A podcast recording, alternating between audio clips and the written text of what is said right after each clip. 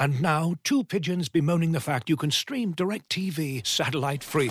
Hey, Frank, a little birdie told me you don't need a satellite dish to get DirecTV. What's little birdie? Was it Jimmy the Sparrow? It's a figure of speech. Point is, you can stream DirecTV over the internet now. Oh, sure. Next, you're going to tell me those big birds are made of metal and filled with people, right? you mean airplanes? Stream DirecTV without a satellite dish. Visit directv.com. High speed internet service required. Terms and restrictions apply. Hey,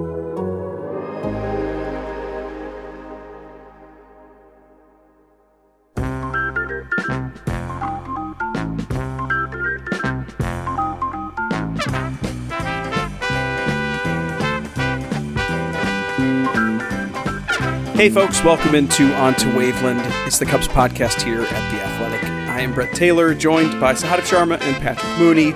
Day later than usual, observing the Memorial Day holiday. And also, the Cubs had a doubleheader yesterday, so it would have been a little dodgy to record. We wouldn't have been able to know that the Cubs were swept in that doubleheader by the Brewers, although we maybe could have guessed. We could have, we might have been able to record that one in advance and be like, oh boy the Cubs. You know what we would you know what I would have said? I would have been like, boy, they were in both games, but they lost them both. That would have been what I would have said, and uh, would have been accurate because the Cubs, I believe, lead baseball now pretty by a pretty handy margin in one run losses. Which um, actually, you know what? We're gonna start there. I didn't even didn't even prepare you guys that I was gonna ask you about this, so we'll get some real excitement right off the bat. But um, the all the one run losses. We know that the cliches about, you know, oh, that means you don't have a very good bullpen or your guys aren't clutch, da da da da. It, more advanced thinking and data analysis have suggested that those are just uh, hokum and are not accurate. But is there any signal here in terms of how the Cubs are losing so many one run games? Do you, do you attribute it to anything other than, well, I'll, I'll leave it open to you. I have thoughts, but I, what are yours? I mean, I think. It, I think it, it tells us they're not a gr- great team, right? Great teams will find a way to win more of those games. Uh, so we knew we knew that. We already knew they're not a great team. I think they're this this goes uh, hand in hand with some of the bad luck stuff we've talked about. They're not this bottom 5 team uh this terrible, you know, just a joke in the league type roster, but they're also not a playoff caliber team. So they're not capable of every little thing that they every mistake that they make uh, gets capitalized on and they rarely capitalize on the opposition's mistakes and then that leads to little things piling up. I mean game 1 yesterday i mean that's that's a game you should win with competent defense right? I mean not even like good defense just average if you have average defense in certain spots you win that game because i mean that play by Clint Frazier was unacceptable. And, uh, you know, like that's not how anybody should be playing left field. And, and not, I mean, he, he neither made the catch nor made the play on the hop and then cost his team a run. And, uh, actually, you got to give props to Swarmer for, for not falling apart after that. I think he deserves a ton of credit for the way that that worked out for him. But, um, yeah, I, I, I think it's mostly just like this isn't a very good team, and very very good teams do find ways to win those games, and you sprinkle in bad luck, and this is what you get. You get a really bad record.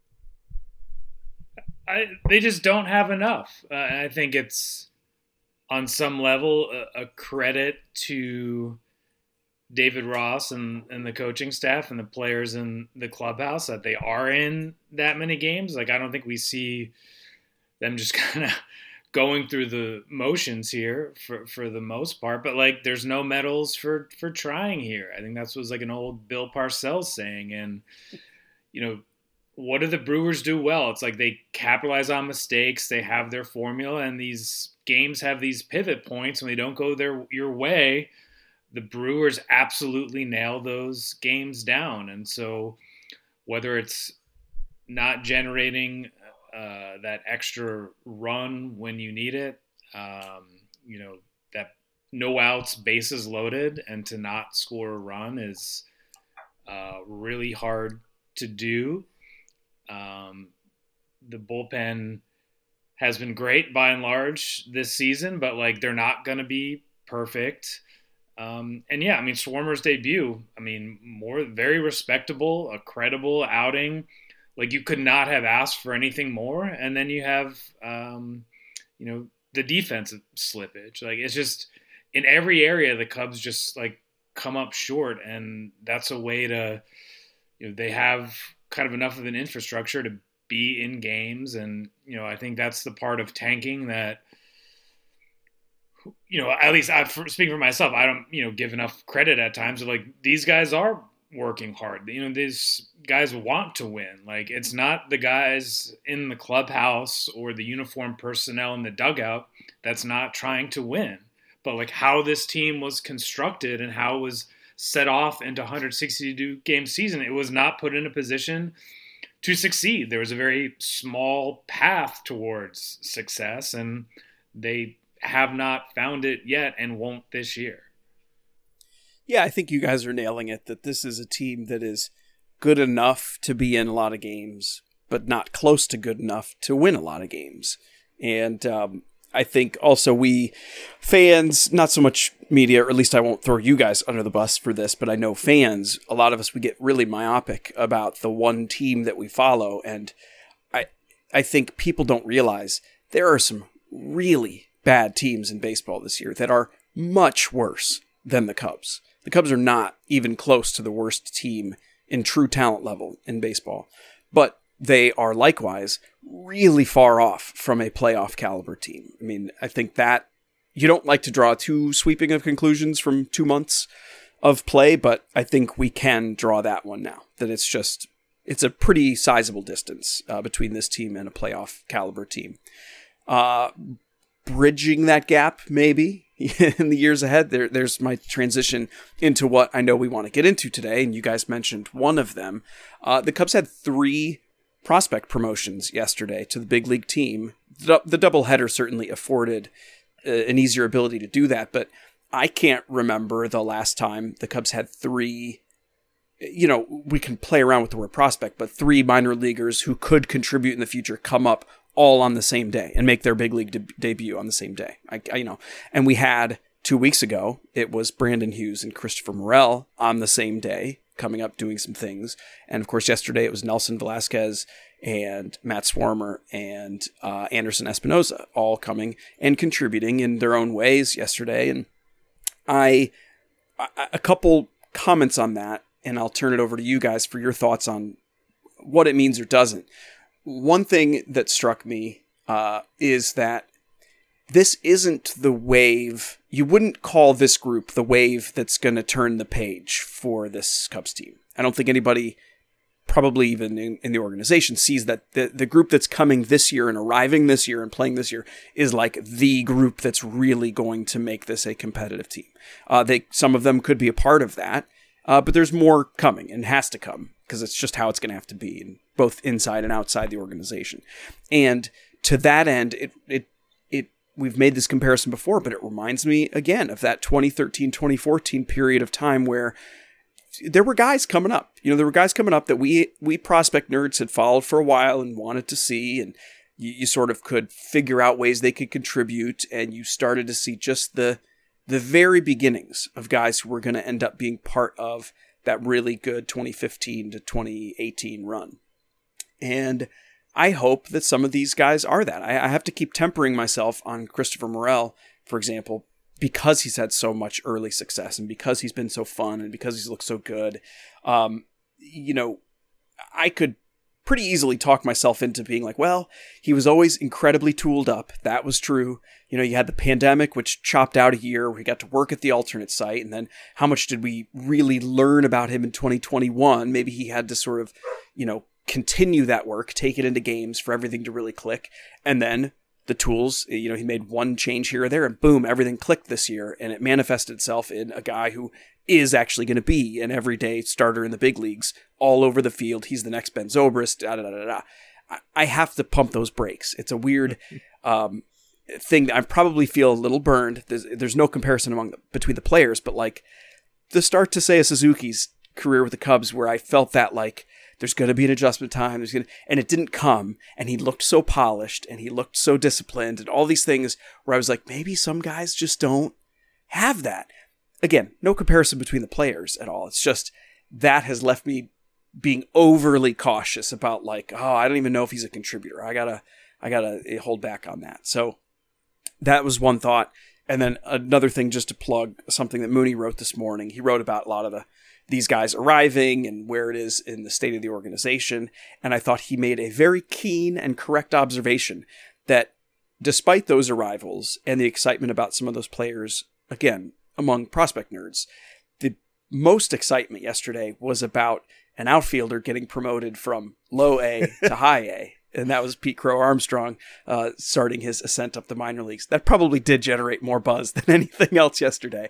And I don't know what that says, but I think that I think that does pair with the point that I'm making that it's like some guys are arriving. I like following it. I like talking about it. I like celebrating the great stories, but I'm not sure this is the arrival, you know, that we're really feel is coming in the future.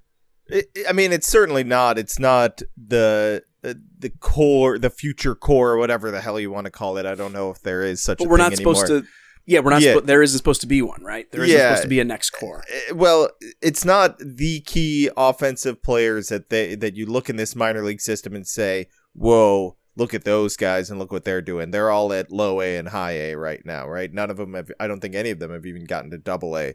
Uh, but there are some interesting names at double A and triple A, and now they're starting to trickle up into the majors. So I think what this does and what this allows the Cubs to do is this is more intriguing it should be more intriguing for the front office and fans to kind of look at than uh, wishing upon Frank Schwindel and Rafael Ortega like uh, they had to last uh, last second half, right? Because if these guys have those types of runs, you don't say, "Well, Nel- Nelson Velazquez is a superstar" or "Christopher Morel is a superstar." You say, "Hmm, what do we have here? These guys are hitting and performing. Uh, what kind of roles can they play?" Uh, you don't want to take a hot streak, especially a guy like Velazquez, who is super. I mean, when he gets hot, it's just like, what is this guy? And then he gets really cold, and you're like, oh, that's what he is. He's a guy that's going to just be like extreme ups and downs, and you you can take that. There- are players like that on winning teams. They're just not the centerpiece of of those teams. So so it, it's it's useful that they're getting hopefully four months. I, I hope we don't see these guys get sent back down for players that aren't part of the future. I, I think we eventually will, but uh, you know you, you want to see as much of these guys as you can because right now it's clear what this team is building towards. It's not the 2022 playoffs. And 2023 playoffs is going to be hard to come by, but you know you don't. The way you surprise is not with a bunch of Schwindels and Ortegas. It's with a bunch of young guys uh, playing better than people expected, and it's with it's with a couple key moves being made and saying, okay, I am going to spend a little bit, but you don't. No team part of part of the way you build this team up, you're going to have to do some of it through free agency, right? But when they're right on the verge, when Pete Crow Armstrong is coming up and and Caleb Killian has established himself as a uh, as a rotation piece, and Brennen Davis looks like an all star player by 2024 or 25, they don't they can't do all their free agent shopping right before then, right? Would that make any sense? What team goes and buys three high level free agents and then says, "Yep, now we have our team in one offseason." That's a really poor. That's a good way to screw things up. So they have to spend again this winter and then the winter after that to really build a powerful team. There's no there's no uh winters off because it's like ah the prospects aren't ready yet. We we don't spend this this winter. So you you can't do it uh, and note all in one that they signed Marcus Stroman and Seiya No, Suzuki yes, yeah, this yeah, yeah. offseason, which which is Yeah. the same point that you're making. Yeah, that's what that's all part of it. You stack free agent classes on top of each other and build through the system and trade from the system and keep generating talent after you've traded those guys and promoted guys. Like it's not this isn't a one-off process. This is a constant thing that needs to be done because the Cubs aren't it's unacceptable for the Cubs to take time off and say like, "Oh, we're building something special for this period of time." No you build something special for every year. That's the goal. And and if you can't do it in 2022, you set your sights on how do we get to at least a better spot in 2023. It's funny with the PCA news. I mean, one, the fact that people just call him PCA when he, until yesterday, had never played above the low A level. Uh, but that was what popped on Twitter yesterday. There was all these roster moves, all this stuff going on, even throughout the day with the Seiya Suzuki news. And maybe it's just like bitter Mets fans and like overeager Cubs fans, but that generated just a lot of impressions on social media. And, and I even looked at our colleagues, you know, Twitter feeds like Megan's and Maddie's and Jordan's, and they saw it. They had it too. I'm just looking at like retweets and likes and comments and stuff like that. It was PCA. Well, and can it, I? Yeah, can I make an observation on that quickly? As, so that is the first time I can remember the, the entire beat co- reporting on and covering a low A to high A promotion for someone who wasn't like Kris Bryant or you know what I mean, who wasn't like a draft pick like that. Yeah, and it's not like it's okay now he's at AAA and he's like one phone call away. It's like no, he's going to be playing at Four Winds Field or whatever uh, it's called in South Bend, and like uh, you know his numbers were pretty awesome. He is a first round pick, Team USA guy. Um, has that. Uh, you know, ex Mets thing where people already on my timeline were making references to um, the guy in the Robinson Cano Edwin Diaz trade? Jarred, Jarred Kelenic. Kelenic. Okay, they're like this is this is way worse than Kelenic, like all this other stuff. And so, because he has stunk. so, but although there's your caution, Cubs fans, because he was a superstar rising young through the minor leagues and then hit a wall. Top in the five big leagues. prospect. So that's why you Yeah. gotta. That's another point that we made last week. You gotta self evaluate. but yeah, it did bring me back to like the early KB days of just like you know, all right, well, I need to. He was nowhere close to Wrigley Field yesterday, but I have to put his name in a headline somewhere because that's what Cubs fans care about. Looking for an assist with your credit card but can't get a hold of anyone? Luckily, with 24 7 US based live customer service from Discover, everyone has the option to talk to a real person anytime, day or night. Yep, you heard that right. You can talk to a real human in customer service at any time. Sounds like a real game changer if you ask us. Make the right call and get the service you deserve with Discover. Limitations apply. See terms at discover.com/slash credit card. Looking for an assist with your credit card but can't get a hold of anyone? Luckily, with 24 7 US based live customer service from Discover, everyone has the option to talk to a real person anytime, day or night. Yep, you heard that right. You can talk to a real human in customer service anytime. Sounds like a real game changer if you ask us. Make the right call and get the service you deserve with Discover. Limitations apply. See terms at discover.com/slash credit card. I am I am that Cubs fan who's like, ah, PCA, he's gonna be great. He's gonna have just PCA across the back. Oh man, in 2028 when he's taking the Cubs to arbitration and we're thinking they're thinking about maybe trading him uh, year that I people were making that joke, or, or I was also about like, man, can you believe the Cubs traded PCA in 2029? Those assholes. Uh, maybe Michael, our producer, you could leave a lot of this in. This is gold. Um, okay, so among the other, let's let's flip back to the big league side, um, because I I did appreciate, you know, when you look at Swarmer and Espinoza. Let's hang on them for a moment. Um, you know, Swarmer was a is great story. Uh, he was a D two draft pick in 2016. Worked his way up through the Cubs system. Had a couple years of struggle during the pandemic. He was pitching in a men's league because he just needed to face guys. And uh, he's now 28, and he really started putting together results over the last 12 months at Iowa. And you know, it, it's it's a guy who I thought it was very apropos that the last Cubs pitcher to come up homegrown internally and throw six plus innings was Dallas Beeler, who was in that period of time, 2014, where we were like, some guys are starting to arrive. They're not the guys, but they, you know. So I, I found an interesting parallel there.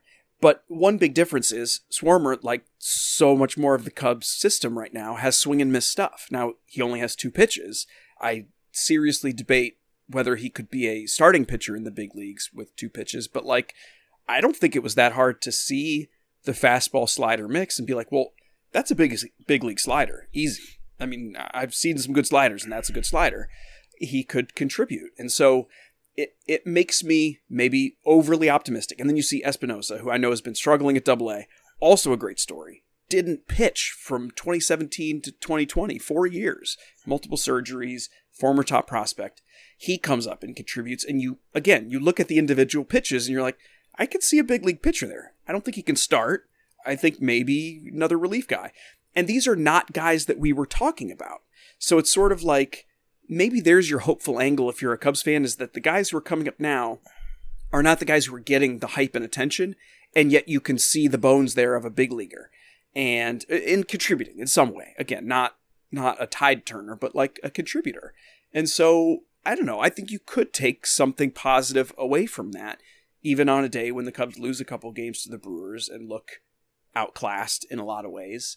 Um, you know, I, given what this year is, I left yesterday feeling pretty good, actually. Yeah, I, I mean, I think that's what you need, right? You need guys that contribute in some fashion. And even if they're not, not everybody that comes up through the system is going to be that and that helps you win is going to be a top 100 prospect. Not everybody that comes up through the system and helps you win is going to be a superstar, right? I mean, this is what we talked about uh, what we've been talking about for years. The Cubs couldn't even develop relievers. They couldn't develop like David Bote was like this big revelation because he was bar- brought up through the system and and was an actual guy that could contribute off the bench in a way and be a utility guy. They didn't have that from like 2015 to 2020 for the most part. It was there were so few guys that were able to do that. So what happens is you end up spending money on on guys like that and it's minimal, right? But you end up spending money on guys like that. You have to fill out your bullpen because you can't because you can't get anyone that can actually you know produce in the bullpen through your system.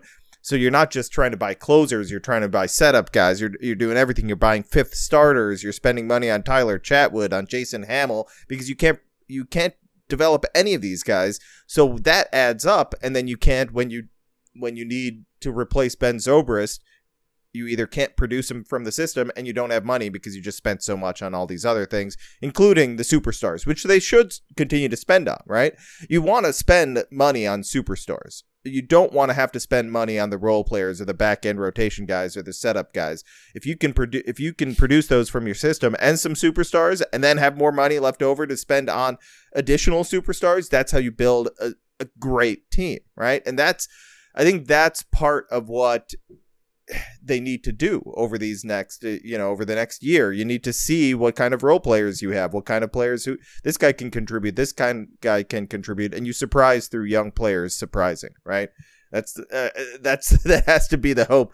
Um, and and i i can see like a, a path to rail contention the way they work things probably 2024 I like in my own head I have I have a path to contention in 2023 but it's not something I don't think Jed would do it right? But it, it, there's a there's a path to contention a surprise contention in 2023 with all these little guys coming up and helping out. Uh you can build a real team here. That's that's how you do it. And it, it's nice to see I, I agree on Swarmer. Like, I don't think any of those guys are starters. We're waiting for Caleb Killian. That's the guy that you want to see this year as a rotation piece. You want to see Keegan and and uh, Steele continue to develop and see what those guys can do. But relievers are important. I know people are just going to dismiss it and not really care, but that's the they matter. It matters. Uh, not really now, but in the long run, if if you can get a handful of these guys to stick in the bullpen and really be uh, important pieces uh, that that helps. I don't want to give the Cubs too much credit here because their season is basically over at the end of May. Like they've gotten a lot of things wrong over the years, but I will allow for this something that Sahadev had written about after the Darvish trade, and Brett, you mentioned on a recent uh, podcast here like the Cubs international development system has kind of been broken since like the Gleyber Eloy years that we have not seen a lot of guys, you know, these guys that give big money to like something along the lines just hasn't worked. And to see a guy like Morel come up with so much joy and energy and the ability to play in David Ross's eyes an elite center field and a legitimate big league shortstop. Like those guys don't grow on trees. And Velasquez, yes, will have a swing and miss to his game, some extreme hot and cold streaks. But I mean, this is someone the Cubs graded out at least from certain parts of the scouting department as like a second round talent. And they got him in the fifth round, and it took a while. And like, this is a guy who bought into a lot of changes and that there was a holistic approach from strength and conditioning to keep him on the field to the hitting department making some swing adjustments. Like there are some hows and whys here that if you're an optimistic Cubs fan that you can cling to if you're a member of the front office trying to sell this to your bosses and to the general public. Like this is not nothing and these guys are interesting. They're fun to watch. They are at the like right age where you can kind of like see what you have. There's lots of raw physical skills. They have this great bond that they talked about yesterday in the clubhouse of Morel being like, you know, we're brothers. The only thing that's missing is the blood between us. And Nelson with a big smile on his face, uh, two lockers over from uh, Morel's, being like, he's my bestie. Like, I don't know even my cynical heart was warmed by some of this yesterday. That's just like, all right, like let's see what these guys got. It's better than some of this like placeholders and just this like march towards the trade deadline of you know asset accumulation and um, uh, shedding of expiring contracts and you know um, clearing money from the books. Like I don't know these guys. You know, as someone told me, like in the organization, like Nelson is a baller. Like you know, these guys love the game and want to play every day and show what they can do.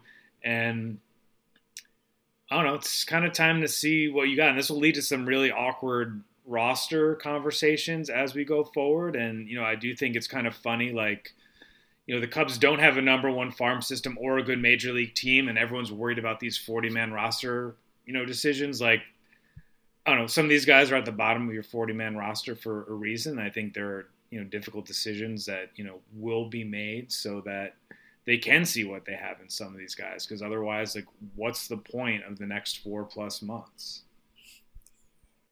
all right well this is On to Waveland. Thank you, fine folks, for listening. I'm Brett Taylor. You can catch my stuff at Bleacher Nation. That is Patrick Mooney. Get his, uh, make sure you read that piece that he wrote about the things that we're talking about. It's, it's really good. Uh, and Sahadev Sharma, also, they are both of The Athletic. We will be back at you later this week. Take care, and uh, yeah, have a good have a good midweek. We'll see. We'll see you later.